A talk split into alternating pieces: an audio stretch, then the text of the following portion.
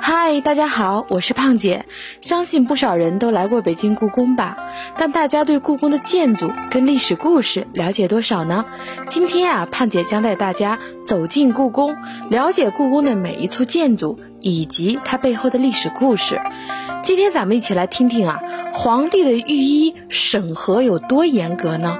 给皇帝皇后看病的御医啊，是如何值班的呢？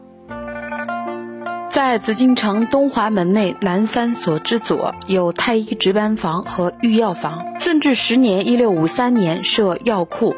东华门内南三所之左东向旁西有药王殿，前后三重，共房三十有六营。御药房隶属内务府，其具体职责是为内廷采办。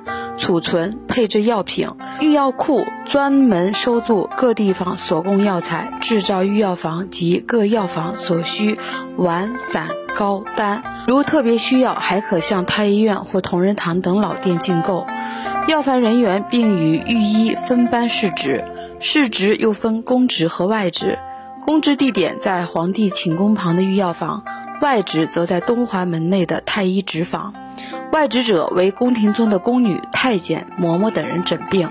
御药房的御医是从太医院内医术精湛、品行端正的医士以上人员中选拔的，共十名。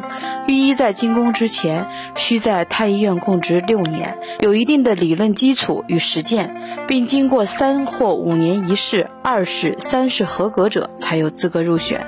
否则宁缺不补。有时清宫御医也从各省督府举荐的名医中挑选。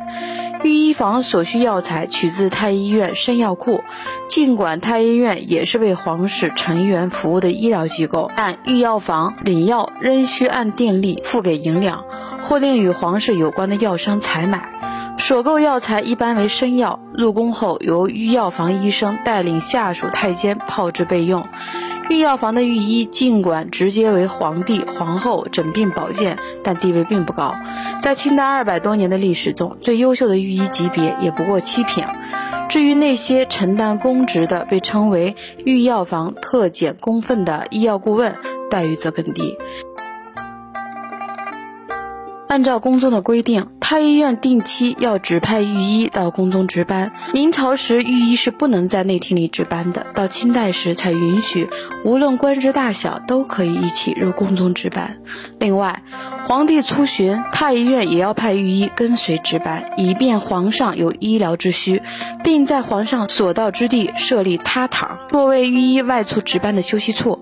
在《清太医院志》中记载，他堂有四处，一处是光绪帝住三海时，太医院在紫禁城的西南角西院门外设置了一所值房，有五六间，成为值班房。第二处是圆明园，园内的东南有一个一亩园。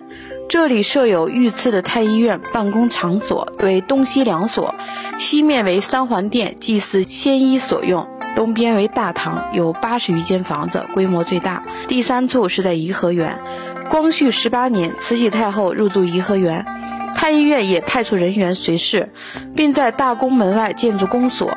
第四处是避暑山庄，皇帝出巡的时候，随从的御医就会在行宫左边买下的民房作为办公值房。